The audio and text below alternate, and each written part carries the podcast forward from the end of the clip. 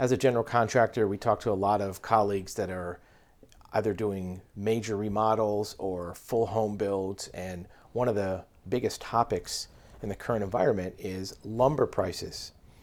Uh, obviously, the, the news is not unique to anybody where lumber prices have gone up dramatically, but here's a perfect example of how much they've gone up.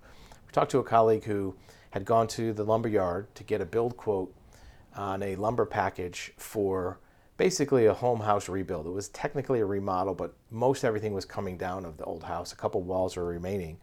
And they got their lumber package quote was about $38,000 for all the materials. That did not include roofing, but it included all the framing and all the headers and the, the joists and whatnot.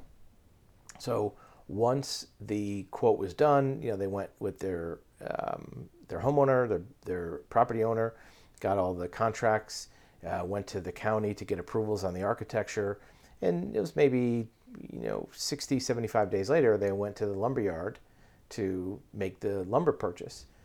Well, even in that 75 days, and this was the beginning of the year in 2021, the lumber yard now had a revised price for the exact same lumber package of $62,000. It wasn't quite double, uh, but it was a good 20 something thousand dollars more for the same lumber package. And, you know, obviously that had been um, accounted for in the quote where, you know, lumber prices may change, but usually in 60 days, they don't change that much, maybe a thousand or two, a couple thousand. Sometimes even some materials may go down in price so it evens out.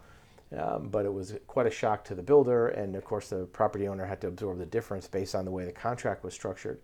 Uh, but lumber prices having that much of a change in you know two plus month period of time is the reality of building and construction in this year. So we'll talk um, a little bit more about how to reduce some of that, how to um, keep some of those creeping prices from um, adding to the cost. Sometimes efficient engineering and efficient um, build procedures can help reduce some of that additional cost.